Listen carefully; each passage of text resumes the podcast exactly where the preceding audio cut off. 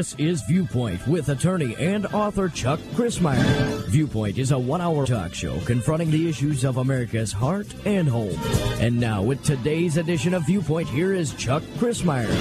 As the Declaration of Independence was being signed in 1776, Sam Adams, known as the, well, I guess the father of the American Revolution, he was the cousin of the second president of the United States, John Adams, and instigated the Boston Tea Party. But here's what he said as the Declaration of Independence was being signed We have this day restored the sovereign to whom all men ought to be obedient. He reigns in heaven, and from the rising to the setting of the sun, let his kingdom come. Notice the emphasis that John, that uh, Sam Adams brought. First of all, the goal and the focus was on God, the God who made and preserved us a nation. He was sovereign, and it was to him that all ought to be obedient. Then he says he reigns in heaven. And so, from the rising to the setting of sun, of the setting of the sun, let his kingdom come. Have you noticed that here was the father of the American Revolution talking about the kingdom of God? He was not talking about the kingdom of men. He was not talking even about a governmental institution called the United States of America. He was talking about God who would reign and rule. He went on to say a general dissolution of principles and manners will more surely overthrow the liberties of America than the whole force of the common enemy.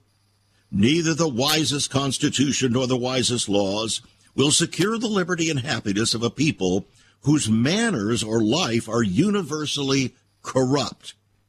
He, therefore, is the truest friend to the liberty of his country who tries most to promote its virtue, and who, so far as his power and influence extend, will not suffer or allow a man to be chosen into any office of power and trust who is not wise and a virtuous man. If we would truly enjoy this gift of heaven, let us become a virtuous people. Well, virtue went bye bye a long time ago in America. In fact, in 1992, I believe it was, Forbes magazine, you know that foremost business magazine, devoted its entire 75th anniversary edition to asking the question, whatever happened to virtue in America? That was in 1992. The very year that the Lord spoke to my heart as a trial attorney in California, saying, Son, you've been pleading the cause of men long enough. I want you to plead my cause of the land as a voice to the church declaring vision for the nation in America's greatest crisis hour here on the near edge of the second coming. I said, yes, sir. We formed Save America Ministries. For those of you who have not, have not been listening to this program long, we formed Save America Ministries there in 1993 to rebuild the foundations of faith and freedom. As a voice to the church, declaring vision for the nation. And so, today on Viewpoint, we ask a question a question that should echo in your mind and heart after we've been introduced through Sam Adams, the father of the American Revolution. Here's the question Is this America's last stand? Is this America's last stand? Now, please don't dismiss that question and the severity of it because it's of great importance. Sam Adams said, If ever a time should come when vain and aspiring men shall possess the highest seats in government, our country will stand in need of his experienced patriots to prevent its ruin. Question Are you a patriot? And are you willing to become even more experienced as a patriot? Not to raise up America as some idolatrous savior, but to raise up and preserve the country, its virtues, not its vices, its virtues, and its liberty, for the advancement of the kingdom of God on this planet until Jesus comes. That's what we're talking about here today on Viewpoint, and I'm glad that you've joined us. This conversation, is always, with ever increasing conviction, talk that transforms. And our special guest today, Drew Thomas Allen. Drew Allen, with his book America's Last Stand. And uh, Drew, it's uh, that's a pretty dramatic title, uh, but I happen to believe that it's an accurate title. Welcome aboard. Yes, it's great to be with you, Chuck. That's I mean, so important what you said. I would add one more quotation from George Washington when he said, of all the dispositions and habits which lead to political prosperity, religion and morality are indispensable supports. True. And did you know that yes, Sam Adams said the same thing? I didn't know that Sam Adams. Sam Adams said thing. virtually exactly the same thing, as did John Adams. Yeah. So these themes were important to the founding fathers and the American revolutionaries. Uh, we can see how important religion was to them and the foundations uh, that they built this this country on. And of course, unfortunately, so much ignorance is out there because it's been mistaught or lied about, frankly, with our history. Right? They try to say, you know, that, that the founding fathers they weren't religious and this and that, and you know, separation of church and state, which isn't actually a real thing either. And by the way, they happen to own a slave, and by the way, that absolutely disqualifies them, even though from their viewpoint, to practice homosexuality absolutely disqualified you from government and from the armed forces in uh, George Washington's army. Yeah. yeah. Did you, did you know that? You know, yes yes, that that I knew.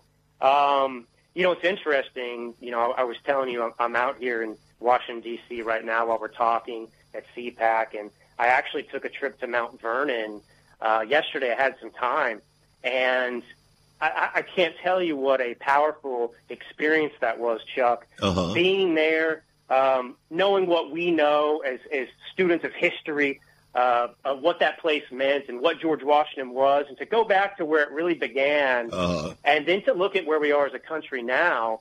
Uh, we we have become and are facing the the threat and the enemy um, that the founding fathers feared would take place. Exactly. In fact, we are right on the precipice of the destruction of the country through the very agencies that our forefathers warned about. And number one of those was the loss of our Christian foundation. That is, not that we had a foundation that was Christian, but the loss of the Christianity and faith of that foundation, and also the loss of virtue in our lives. That having been said, friends, I want to make available to you uh, Drew Allen's book. Uh, I'm sure it will be challenging to you. America's Last Stand he doesn't put it in the question form, he puts it in a statement form. America's Last Stand. $18 will put it in your hands. It's on our website, saveus.org. Saveus.org. You can give us a call at 1 800 SAVE USA, 1 800 SAVE USA, or write to us at Save America Ministries. P.O. Box 70879, Richmond, Virginia 23255. Writing a check at $5 for history. And we'll be right back.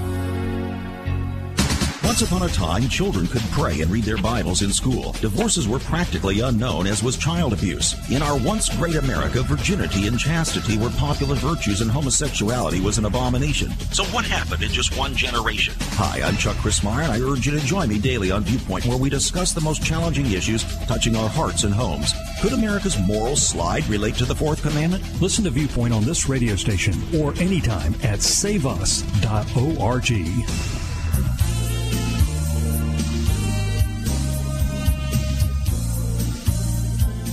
Welcome back to Viewpoint, friends. I'm Chuck Chris It's conversation, as always, with ever increasing conviction, talk that hopefully transforms.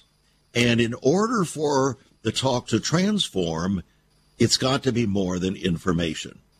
So, those of you who have listened long on this program know that while we provide vast amounts of information, we provide them for a particular purpose, and that is for transformation.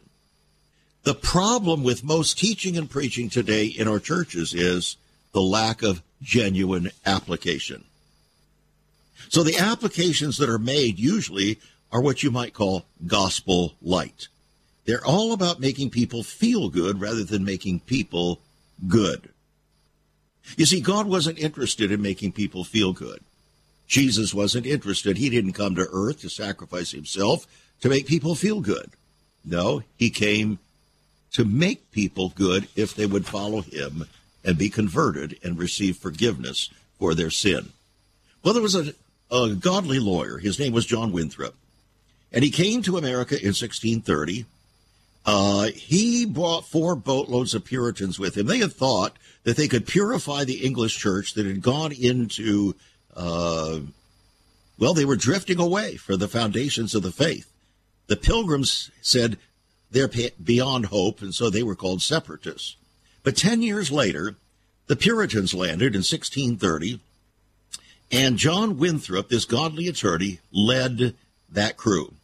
And before they landed, he penned a document called a model of Christian charity. That model is in the appendix of our book, Renewing the Soul of America. Renewing the Soul of America, one person at a time, beginning with you. 38 people, 38 national leaders endorsed that book. But I want to share with you what John Winthrop said at the end of his address.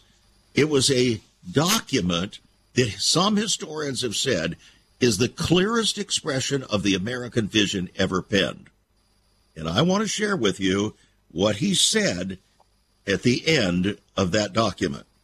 Thus stands the case between God and us we're entered into a covenant with him for this work, and we've taken out a commission. But if we neglect to observe these articles that God has called us to, and dissembling or playing games with our God, shall embrace this present world and prosecute our carnal intentions, seeking great things for ourselves and our posterity, the Lord will surely break out in wrath against us and be revenged of such a perjured people. And he will make us to know the price of the breach of such covenant. Now, therefore, the only way to avoid this shipwreck and to provide for our posterity is to follow the counsel of Micah, the prophet, to do justly, to love mercy, and to walk humbly with our God.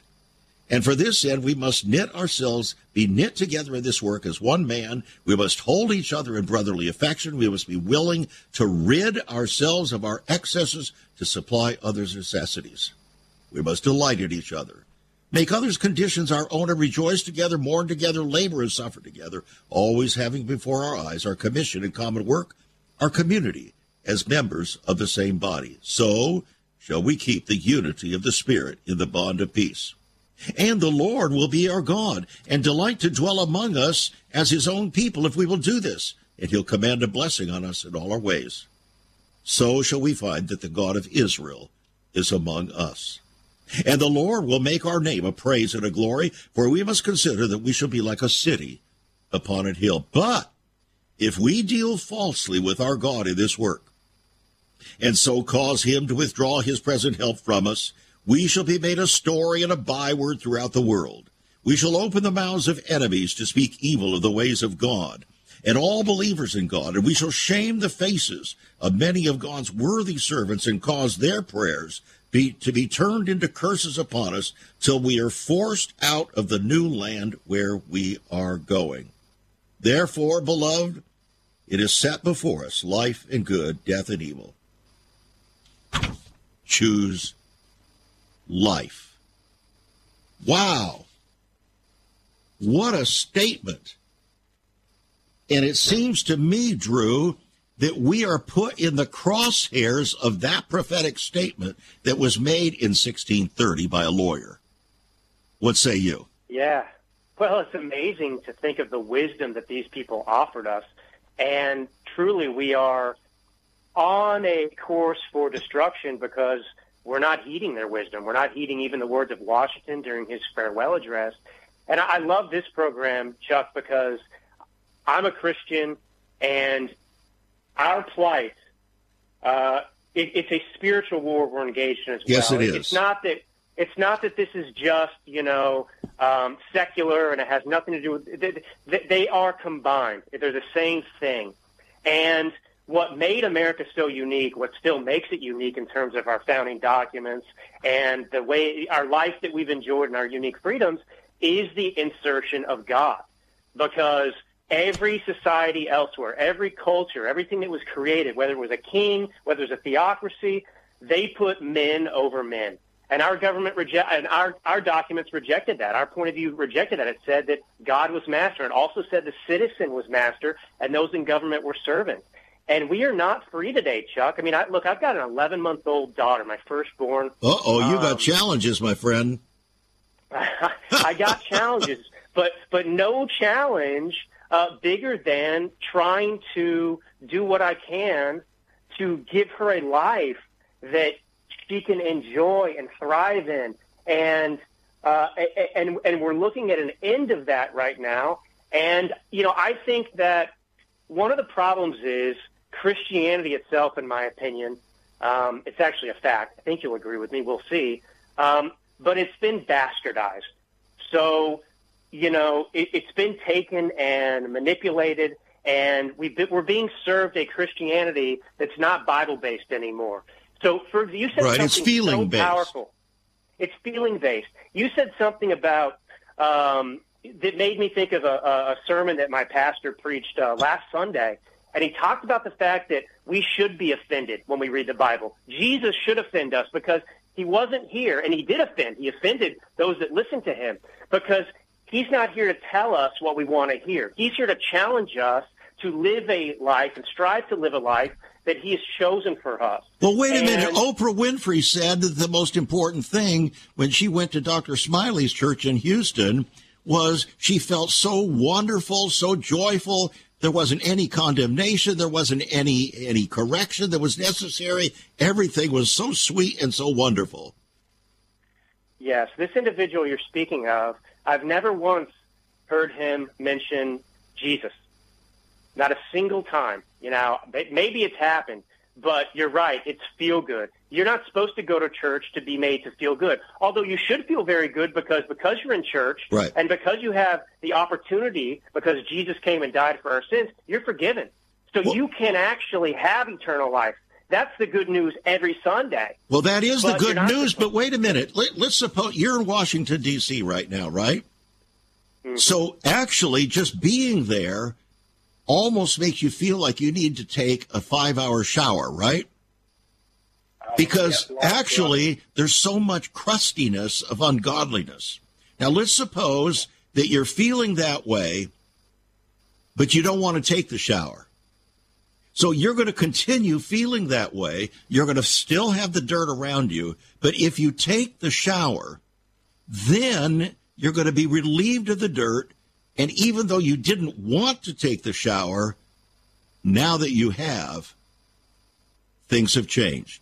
And isn't that really what the gospel was supposed to do? We were all sinners, filthy, needing a terrible spiritual shower, but we didn't want to get it because we didn't want to get wet. But then when we did, those who did became the sons of God, even to as many as believed on his name and took the shower. Well, That's it's a great analogy, and of course the problem is if you don't try, if you don't take the shower, you'll never know what you can have. And Right. this is a problem if you relate it to policy and whatnot in America too. Um, you know, we have politicians that uh, you know maintain the status quo. Certainly, uh, we're suffering under policies, things that don't work, whether it's economics and uh, you know ideas, a lot of progressivism certainly, and you know, we don't give people an opportunity to reap the benefits of, of what, what I what I believe in, which is conservatism. Obviously, I mean, I believe in the founding documents uh, and freedom. But we, like I was saying, we, we aren't free today. I don't know what it's like anymore, Chuck. Like I, you know, you you you have a, a couple of years on me. Uh, God bless you. And um, You're so kind. You, have experienced much more than me, right? I mean, I'm I'm 30. I just turned 37. I almost got it wrong. I'm 37. Well, I've got And- 40 years on you then, brother. 40 years. 40 Yeah, years. And, and You know, as as uh, as the song said, through it all, through it all, I've learned to trust in Jesus. Yeah, yep, yep. Yeah. Well, well, and we do. We do need to. I mean, look, I, if you look at what's happened in America with the studies or polls and information out there that's available for everyone, you can see the decline in church attendance. You can see a decline in the, the number of people that um, uh, you know go to church, the number of people that uh, say that they are Christians, for example, and that decline, I am telling you, is uh, directly related to America's present situation. It is now the terms that you've been using for the last few minutes are secular and governmental terms, but there are direct spiritual uh, terms that describe the same situations. Uh, for instance, you use the term progressivism. Well, progressivism actually at its root is rebellion against God. That's what it is. It's not progressivism, it's regressivism. But if you have the viewpoint that God didn't know what he was talking about, and we're modern men now, and we know better, then what you're going to do is rebel against what God said, even against what our founders said, and you're going to embrace a completely different viewpoint. And we say here on this program almost every day, viewpoint determines destiny. So our viewpoints on these things are extremely important, aren't they? Oh, extremely, extremely important. Look, we are we are engaged in a war with language, a war with reality itself right now. And for example, you make a great point. I call it progressivism. Well, that's what the uh, you know Democrats would call it. By the way, I'm kind of losing you. Get your instrument right up to your face again. Uh oh, you get you got me now, Chuck. That's better. Okay. Um, yeah, look, I mean, th- they play with these words intentionally. Uh, one, it makes it difficult to communicate with one another because we're not on the same page with language. We're speaking foreign languages. Mm-hmm. And, and you're right, though. I love this idea that, you know, if you go back to, to the Bible itself and those teachings, if you get back on track, those do influence, quote unquote, secular policies as well because those also are intertwined. And, um, I, you know, it's a shame because there are a lot of Christians. We're still a majority Christian nation. And knowing that, you would think that we would be a very strong bulwark against what's happening in the country right now. But unfortunately, um, a lot of Christians, they don't understand that their role as Christians is actually to be activists. Jesus called us to calls us to go forth and make disciples of all nations, True. not sit at home. Uh, and that's the same thing with our country that we were handed. Right? Well, if we were actually, if we were activists in discipling people to obey God, which is what the Great Commission was all about, then we wouldn't have this problem. Our problem is that we have tried to do an end run around what Jesus told us to do. And uh, to put it real bluntly, he said there in Matthew 28, look, go and make disciples, teaching them to obey everything that I've commanded. And we decided, you know what? Jesus said, I'll build my church. We decided to build churches and not make disciples. So guess where we are? We're in a land filled with church buildings that are undiscipled people. In other words, they're not obeying God. And a people that don't obey God cannot be a virtuous people. Therefore, we have by definition actually undermined the very foundations of the country, even in the name of Christ. That sounds yeah. pretty pretty Those, tough talk for troubled times, but I believe it's exactly true. Well, it is true. Look, I was looking for a church for a long time because uh, we had moved up to actually live in the Napa Valley, and I couldn't find a church for a while because a lot. Of You know why? Because you guys in the Napa Valley are drinking too much wine.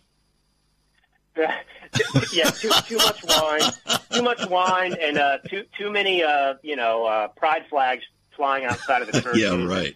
uh, you know, I mean, it's it's the woke church, the woke Jesus. Right. And I mean, I, I, I go to a church that's amazing right now. We have a pastor that came in from Texas, and he's Bible based, but um, that you know, God was removed, and He still is removed from so many of the churches. I mean, actually, God is there. The Holy Spirit is there, but uh, we, we're rejecting it. Yeah. And so you go to these churches, and if it doesn't mesh with what is popular sec- in the secular world, well, we just omit it or change it or lie about what Jesus yeah. said or pretend that he didn't say it. Well, it's the road to hell. It's called compromise. We'll be right back after this, friends. America's Last Stand. There is so much more about Chuck Crismier and Save America Ministries on our website, saveus.org. For example, under the marriage section, God has marriage on his mind. Chuck has some great resources to strengthen your marriage. First off, a fact sheet on the state of the marital union, a fact sheet on the state of ministry, marriage, and morals. SaveUS.org. Marriage, divorce, and remarriage. What does the Bible really teach about this? Find all of this at SaveUS.org.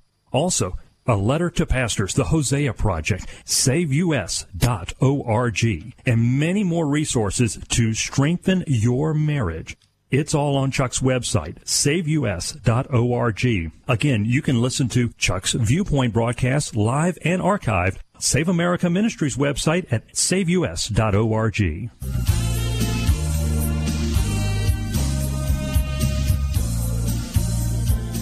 So glad you joined us here on Viewpoint today to talk about this very important subject of our country. But some believe that, you know, as a Christian, we're about the kingdom of God. And therefore, by definition, we cannot be supportive or do anything about our country because it's irrelevant. Now, I have in front of me a series of comments.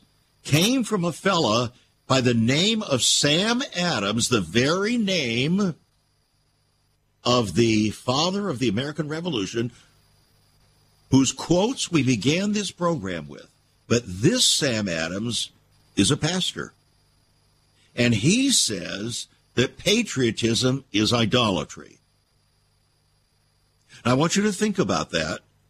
I want to take just a couple of minutes here with our special guest, uh, Drew Allen with his book, America's Last Stand. And we want to talk is patriotism idolatry?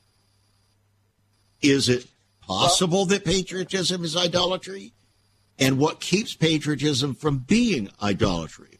Now, before Drew answers, I want to make his book available to you again, America's Last Stand. Will you vote to save or destroy America in 2024? $18 will put the book in your hands. It's on our website, saveus.org. Saveus.org. You can call us at 1 800 SAVE USA. That's 1 800 SAVE USA. Or you can write to us at Save America Ministries. P.O. Box 70879, Richmond, Virginia 23255. Writing a check at $5 for postage and handling. Okay, Drew. Is patriotism idolatry? Yes, no, or in between? I don't think that patriotism itself is idolatry. It depends on what that thing that uh, you are uh, powerfully in favor of uh, represents. So exactly, me, I would I would consider myself a very strong patriot, mm-hmm. but that's because the country I love is grounded in uh, the word, if you will. It's grounded in the freedom that comes from God. So to me, my passion and love for the United States of America and our story is directly rooted in, just as it was for the founding fathers, a belief in God and, and unalienable rights that come from Him, our Creator. So no. But if you believe that your country or you know that that place that you are are patriotic about is something that is grounded in, rooted in, and loves that which would offend God, then yes, there's a problem. Yeah, uh, because so you you have now adopted uh, an alternative to what was really the founding goal and principle of the country. In fact, if you go back to the founding documents of 12 of the original 13 colonies, all 12 of them had in their founding documents the goal of spreading the gospel of Jesus Christ across the seven seas and the seven continents. Now, if that be true, how can one possibly determine that patriotism for that purpose was idolatry? Well, let me answer it this way, and if I don't answer it, ask me again, Chuck. But like, let's let's look at the the, the issue of slavery in our country, for example. Right. That that was something that was problematic for people of faith. So right. that was something that nagged George Washington in his writing. Right. It was something that existed that we knew was diabolical. And in fact, it was so anti-God, anti-Christ, anti-Bible, anti-God's word that we had a civil war that erupted over it. It was inevitable that we would get to that point because it could not live with those ideals that we claimed to uh, champion in our founding documents, which, of course, gave us unalienable rights. In other words, we so, were not perfect people. The nation was not made up of perfect people, but our nation today is not made up of perfect people. In fact, the people that are screaming the loudest about the problematic problems of slavery are the most unvirtuous people in the country. They're embracing everything that God says he hates and is an abomination, except for slavery. So yep. it's like the kettle calling the pot black. So let's go back and reframe this question again because it's important. Over the past uh, 25 years, 30 years actually, since David Barton was circling the continental United States with his uh, uh, addresses and his book, I have uh, his books in my hands. He's been on this program before. And uh, he was acquaint- acquainting or reacquainting Christians in America with our godly heritage. That was a wonderful thing. But here's what I saw happening. Over time, I saw Christians reveling in their godly heritage, but refusing to humble themselves in repentance before the God of that heritage. So even the godly heritage was becoming an idolatrous object because we refused to humble ourselves before the God of that heritage. So therefore, we're actually undermining the heritage, are we not? Well, that's exactly right. It's a very superficial association with Christianity. Um, if you celebrate that heritage, but I mean, it's the same thing as, as not acting. You know, if you if you go to church on Sunday and you sit there, and then you leave church and you engage in the very behavior that you know is wrong in terms of your beliefs, um, you're not doing it very well. You know, Christian being a Christian is about action. It's not about you know, and, it, and it's personal too. Isn't that so what Jesus' brother James said? He said, "Be you doers of the word and not just hearers, deceiving your own selves." One hundred percent. Aren't exactly we a dece- right. Aren't we a self-deceived nation today? Absolutely, absolutely. That's and why you say this. it's America's last stand, brother. Yes, and I agree. Yes, and look, and and I know that. I mean, look it's not hyperbole, and I, I, you know, I appreciate that you understand that too. Um, you know, I, I, we need people to understand right now how serious and grave the situation is. I mean, at the, at you know, during the American Revolution, and you know, at that time, the American colonists had only known life under British rule, so they considered themselves subjects of the king. Right. And most Americans did not actually favor going to war with Britain. And it took, you know, Thomas Paine, who wrote Common Sense, which was so powerful for them to get them to actually contemplate and talk to one another about what was at stake and whether or not they should consider uh, the, the, the price that they would have to pay for their freedom. And I just think that we've come full circle and we're in a similar situation today where we're looking at the same thing they did, uh, another tyranny. And it's, um, you know, I just, we really have to take it upon ourselves to educate and inform people because no one else is going to do it for you. Right. You know, whether you support Trump or whatever, you know, it, it's, you know, we use people and God uses, certainly uses people as vehicles, but, you know, look in the mirror. That's Superman, you know, I mean, you know, uh, that, that, that's who has to go out and do the doing.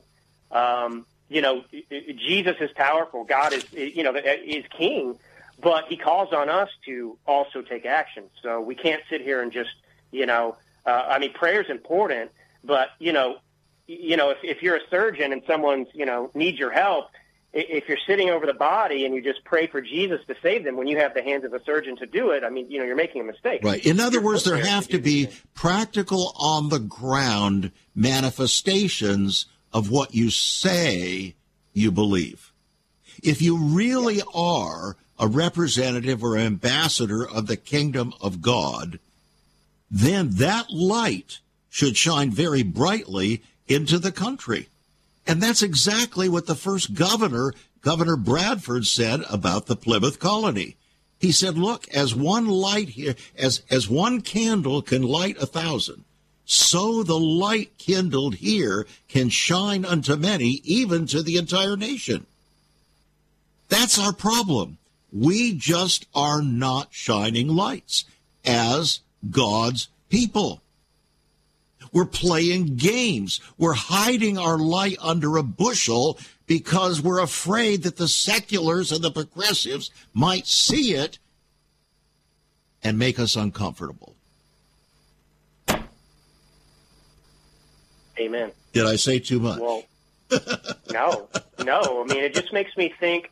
It makes me think about technology and other distractions, even TV and all the entertainment. Um, you know, it's it's it's destroyed human interaction and a dependency on one another in some ways. Yes. So my, my point is, our communities are fractured. So, like the government, for example, you know, people should ask. This is like some other book in the future, I guess. But you know, it's, it's people should ask themselves, what is the function and role of government? What's the point of government? Because, you know, we as kind of lazy people now, we don't want to go out and help other people. We we don't think that we're too busy. That's not our responsibility to help our fellow American citizens around us. We just just tax me, tax Joe. Tax, oh, in other words, you're saying we should delegate our God defined responsibilities to some secular government to do for us what God expects us to do ourselves.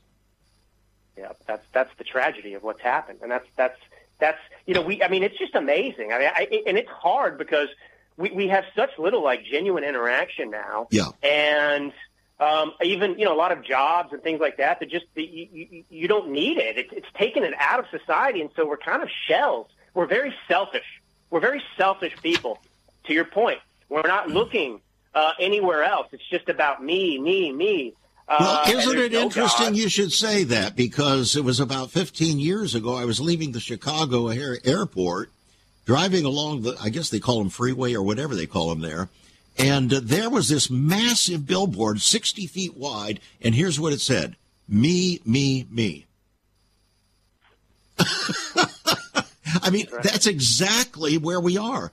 And we're a selfie society. Therefore, the society itself is dramatically contrary to the society that Jesus portrayed to love your neighbor as yourself and to do good to all men, but especially those of the household of faith. That's exactly what John Winthrop, that godly attorney back there in 1630, said in his model of Christian charity. And if we could somehow re envision that and humble ourselves as God's people and repent for selfishness and pride and even rebellion that has caused us to compromise with His truth, we just might see God act on our behalf. I wonder if that's true. We'll be right back.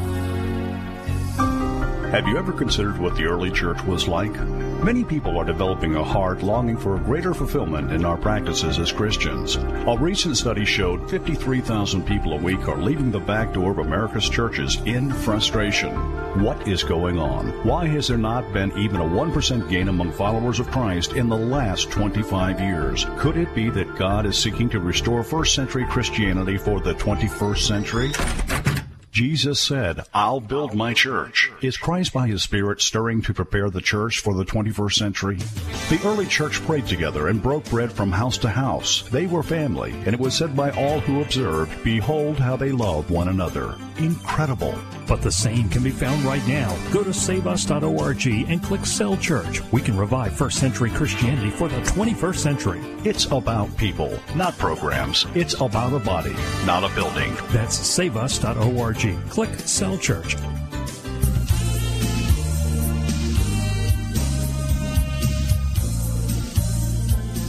Maybe 20 or 25 years ago, Leonard Ravenhill, a uh, prophetic, godly uh, spokesperson, said, wrote a book, America is too young to die.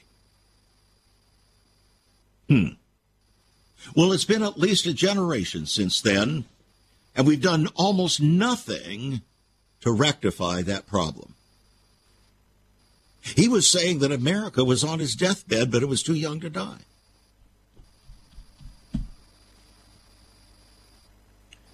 A former chaplain of the United States Senate, Lloyd Halverson, joined me on this program. He crawled out of his deathbed to make his last public statement on this program a few years ago. And he, he was concerned about the church and how the church was not being the light to the country and that the nation was collapsing from the inside out because of it. That was the chaplain of the United States Senate. Before him, two chaplains before, was Peter Marshall. And here's what he said. In 1947, he preached, he, he, he made a declaration in prayer to the American Senate. And he said, We'll have either Christ or chaos. So, what have we chosen since then?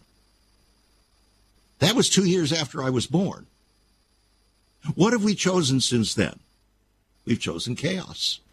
And that's what we've gotten. So what do we do about it? Our guest today, Drew, Drew Allen, his book titled America's Last Stand. And so I would reframe that in the question form, a rhetorical question, is this America's last stand? What say you, my friends? Drew, you wrote this book for a purpose. You wrote this book out of the passion of your heart concern for the country that you would raise your children in. I've I've had three daughters. I have ten grandchildren and one great grandchild. I've been through it all. I've seen it happen. I've walked through it. I've seen the underbelly of the body of Christ. I've seen the underbelly of the nation, both as a pastor and as a trial lawyer. But you're just starting out in a sense. Yeah. Where is our hope? What must we do? Is it just a matter of voting? What must we do? You have to begin to live a different kind of life. Mm. You have to begin to live a life of, of purpose.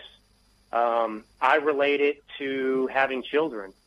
Um, you have to do many things that you maybe don't want to do sometimes with, with your kids. You know, I mean, maybe you want to play golf, but you know you've got responsibilities. You got to take care of your family, and those things come first. And you, wait a minute, you say it's more important to teach your killed children righteousness and holiness than it is to to chase a white ball around a, a big grass field. Well, I guess if you were really lucky, you could teach them together while you hit that ball on the golf course. That would be your your, your best case scenario. Hey Chuck, do you do you know? Are you, do you uh are you a golf fan at all? No, absolutely not. I've the only golf I've ever played was miniature golf. Okay. Well, yeah. did, did you know a guy named Byron Nelson?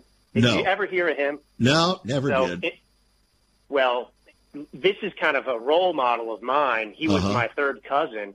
He won 11 consecutive tournaments in 1945. He's arguably the greatest golfer that ever played the game, and he retired at the top of his game. Uh-huh. But people said of him after he retired, they always said that basically, I mean, he was a devout, devout Christian. But they said, you know, as good as he was at golf, you know, he was even more uh, respected for the type of person he was. Wow. And this is somebody that that used to sit. I mean, he, he you know, my um, my my grandmother, for example, her husband died when my father was a young boy, and she never remarried. Uh-huh. And the Bible instructs us to take care of widows. Right. And because of Bible biblical, you know, uh, uh, wisdom like that and commands, he used to send my my grandma uh, checks uh-huh. every month. He'd come and visit her, drive down from Roanoke, wow. you know, an hour trip. But but that's what I'm talking about. This is the type of thing that's missing in our society today is that devotion that allows us to transcend our our sinful nature. Uh huh. That's a beautiful illustration. I appreciate your giving that. And uh, what you didn't know is that in 2002 I came out with my second book called Renewing the Soul of America that was uh, endorsed by 38 national Christian healers. You know why they endorsed that book? Because it was the first book that had come out in our generation. I don't know if there's ever been a book since then that actually gave the direction of hope for individual people's lives and what they can do and what they should be if we expected any hope or change in the country. And uh, I'll tell you what I'm going to do. For anybody, listen, friends, very carefully, for anybody that gets Drew's book, America's Last Stand, I'm going to make my $18 book available to you for just $13. Never offered it for anything close to that. For $13, so it'll be a total of $30 for the two books. They're complementary. They're not in any way uh, crossing over. They're complementary. And you're going to get direction in many different ways for change that you can believe in in our country. Now, here's the best deal about that at all. Even though there's $5 for postage and handling for the first book, there's only $2 for postage and handling for the second. Okay, so you're actually going to save. Mm, you're going to save a lot of money on that book, Renewing the Soul of America. But in order to get that deal, you're going to have to call us 1 800 SAVE USA, 1 800 SAVE USA, or you're going to have to write to us and specify because it's not on the website. That offer is not on the website. Okay? So, all that having been said, Drew Allen you are indicating in your book that we have an opportunity to vote. Is voting a Christian endeavor?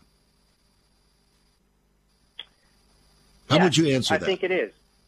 why would you say why would you say it is?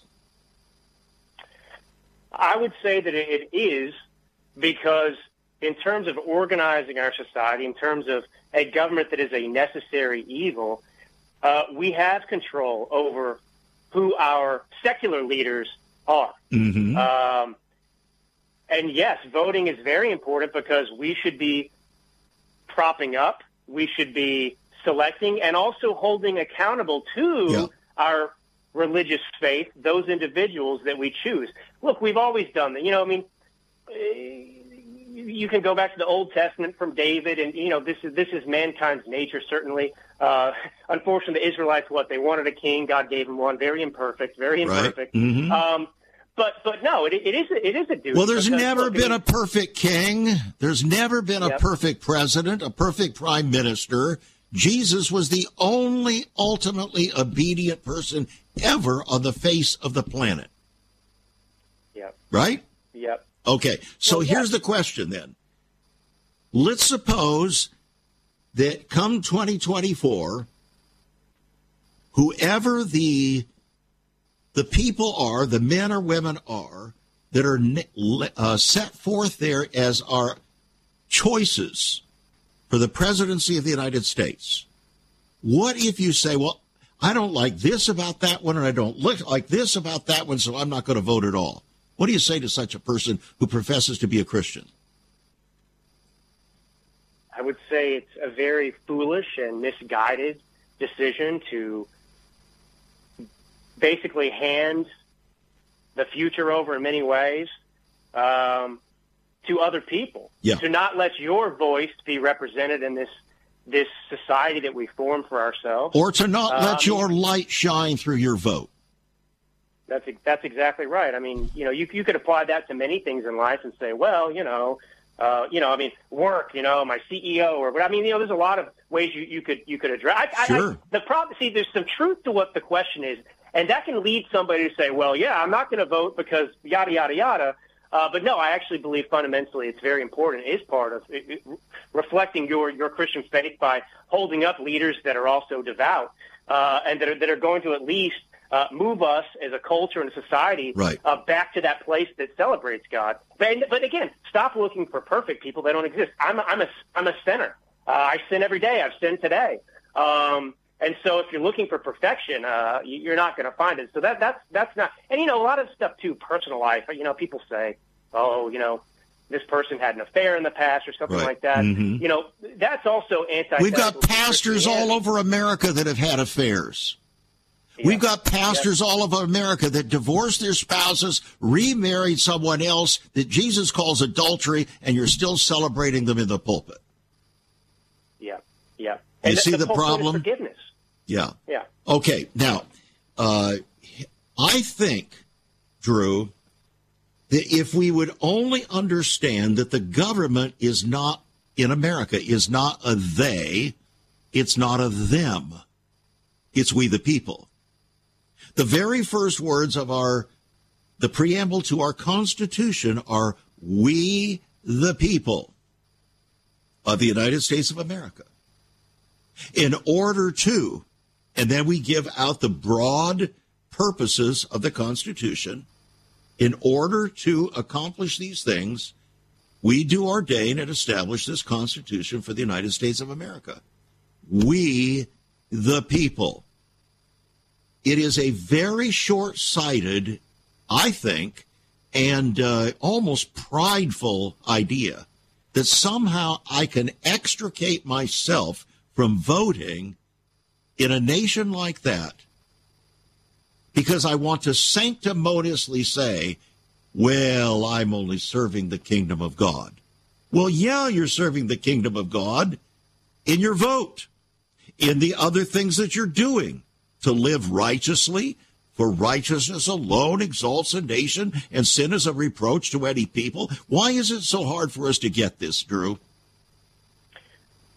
Uh, well, I think it's just the manipulation of, of churches and Christianity over time by mm. people that hate Christianity that are feeding us something that's not true. For example, how, how how many times do people tell us you have to be tolerant because Jesus was tolerant? Jesus was entirely intolerant of sin. Just read Matt. Just read Matthew twenty three.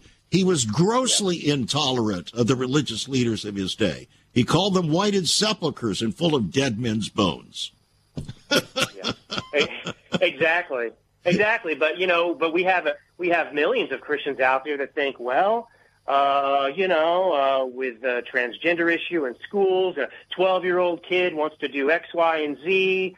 Uh, yeah, yeah, yeah. We just have to tolerate. No, we don't. We have to call out the sin. That's our responsibility as Christians, mm. and to create a culture that holds up um, uh, everyone to that standard. I mean, look, I mean, it's we have. Yeah, I mean, this is the this is the point. We live in this secular world, and God wants us to at least do the best we can to celebrate Him and, and, and here on earth while we're here.